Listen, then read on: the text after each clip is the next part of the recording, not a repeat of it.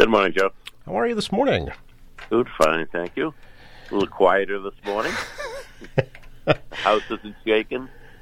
Telling you, that was pretty wild for sure. Uh, more, I think, than a lot of people expected. Indeed, indeed. I'm glad it wasn't white. That's all. How did the uh, How did the city fare overall? Uh, a lot of tree limbs, a lot of uh, you know tree related issues. Uh, you know, we had at least one tree fall in a house on Haviland Street. Um, the, the, the Parks and Forestry divisions were extremely busy. Uh, all the schools are back online this morning. We had three schools without power yesterday, and uh, I believe most of the city's back, but I think there's still spots that uh, they're trying to square away. And thankfully, it's not cold. I mean, difficult uh, when you lose power, particularly heat, but um, not the intense cold we could have this time of year. So that's that's a plus. Yeah, absolutely. Uh, although there were uh, some pretty strong uh, gusts up to 62 miles per hour here and up to 90 miles per hour atop Blue Hill yesterday. So, uh, I believe it. Was one point just before noon. I had a, a group of people in my office for a meeting, and uh, I don't know, it was quarter twelve or whatever, but it, was, it seemed uh, brutal. In fact, uh, a gasket on one of my windows just from the inside blew off. Really? And fell into the office, and and then I uh, had a leak coming in. So uh, there's some real powerful gusts at different points. I know early morning yesterday, felt like the whole house shook at one point Yep. um, at my home before getting into work, and then of course. Glass City Hall. You never know if that structure's going to hold up. So a little nerve wracking, but you know, I know uh, one of the biggest challenges yesterday was navigating the city because they said the power outages, so many intersection traffic lights were out. yes. Uh, that created challenges all across the city as well. But Ed Brennan and his team worked like heck to get that squared away. So, uh, you know, it could have been a lot worse. Number one, you know, we had some flooding issues, but nothing catastrophic. And two, as I said, uh, grateful it wasn't snow. We'd be digging out for a week. Yes, that's for sure. Uh, city got almost two inches of rain, which would translate into over two feet of snow. So, Yep. Which the kids would have loved. oh, sure, early early winter vacation, right? Exactly, exactly. What, do you know which schools were out of power for for a while? Uh, Montclair, Point Webster, and uh, Merrymount. Okay, Mont- uh, Montclair was the last one to go on this morning. okay, so everything is back up and running. Indeed. Good news. Good news for that. Uh, the uh, city council, as you know, held their, last meeting of the year last night and approved some pretty uh, major orders, including the land disposition agreement for the former Ross lot. Yes, indeed. Uh, as, as you know, Joe, we've been working on this with DJ McKenna Atlantic Development. Um, they've done a number of projects in Quincy. They have a good record, good track record, and I know that uh, DJ is well respected. He's not one of those developers that over promises or um, you know changes deals midstream. He's he's a straight shooter. So yes, as we've talked about, this one is south of the bridge uh, between uh, Hannon Parkway and the bridge and Burgin and McConville Way. This will include a a parking garage, a number of apartments, um, a a food grocer such as Trader Joe's, ha ha ha, uh, a bank, a coffee shop, uh, maybe some other amenities. But this was a huge step in uh, in getting the uh, the phase moving. Um, you know, DJ is, uh, is as I said is excellent, particularly working with retailers, bringing retailers to the city, and you know that um, he's under time constraints. So I'm grateful the council looked at it, understood this is part of the master plan from day one. This isn't something absolutely brand new. You know, the specific uses are new, but uh, this is in line with the master plan for the downtown. So I'm grateful for the city council for their quick action on it, so that we can continue to moving forward. Is it an actual sale of the land, Mayor? Is there actual uh, money transacted for this for the disposition agreement? Yes, there will be. Okay. Yeah. But um, we're disposing of the land, Yep.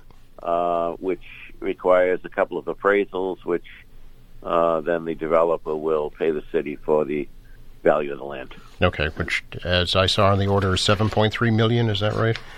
Sounds right. Okay. And does that include the the garage as well? Property for the garage? It uh, the, the the developer will build the garage. Mhm. The city will own the garage. I see. Okay. Yep.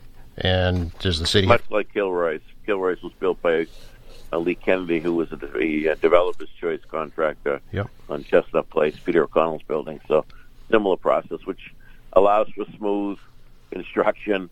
Uh, you know, if you get two different entities over there, it becomes problematic. You know, The, so it's uh, it's it's a good deal. I see. And does the city pay for the garage, and- but the developer builds City it? pays for the garage, but the city builds it. Okay. I mean, yes, the developer builds it, I see. just like Kilroy's. Yep. So there, will there be separate orders coming to fund the garage? Yes. I see. Okay.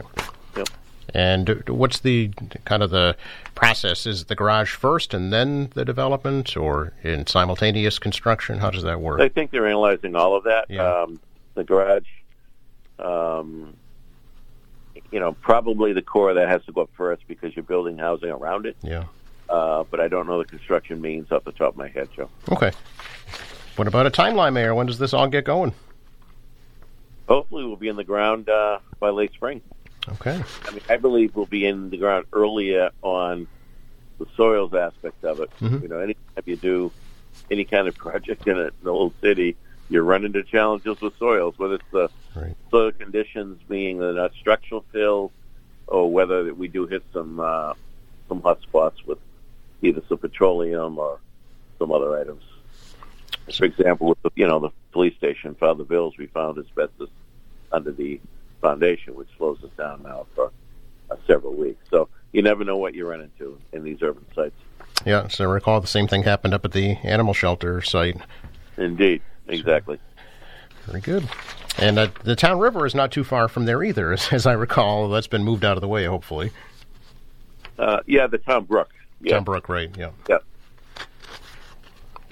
And any update on the uh, the other Hancock Street developments, the uh, the Sam Slater, Joey Akari projects, Mayor? No, well, if you if you get on McConville Way, you'll see the fences going up in the back of the buildings bought by the city. Mhm. Demolition is imminent on those. Uh, Akari's building will follow, and uh, we're waiting on uh, the Slater building as far as their time frame. Okay. The council also, of course, uh, passed the ordinance for the MBTA community multifamily overlay districts. I know we've talked about this in the past, um, and you you seem to think the city is already in compliance or going to be in compliance. Yes, I mean this this is a an effort at the state level to help deal with the housing shortage across the Commonwealth. Mhm. And um, you know, as as as you know, Joe, we've we've been active in this regardless of, of this legislation. The cities has uh, built a lot of new housing units right around the T stations. The Bozzuto project North Quincy is a perfect example. The Art Deco across from Quincy Adams, another great example. In around the downtown, close to the Quincy Center Station, another example. So we're already doing it. Uh, I think this was a a uh, a really an initiative to get projects going in those communities that have MBTA access, but really haven't done any development because they're uh, sometimes the towns it's difficult to get anything moving.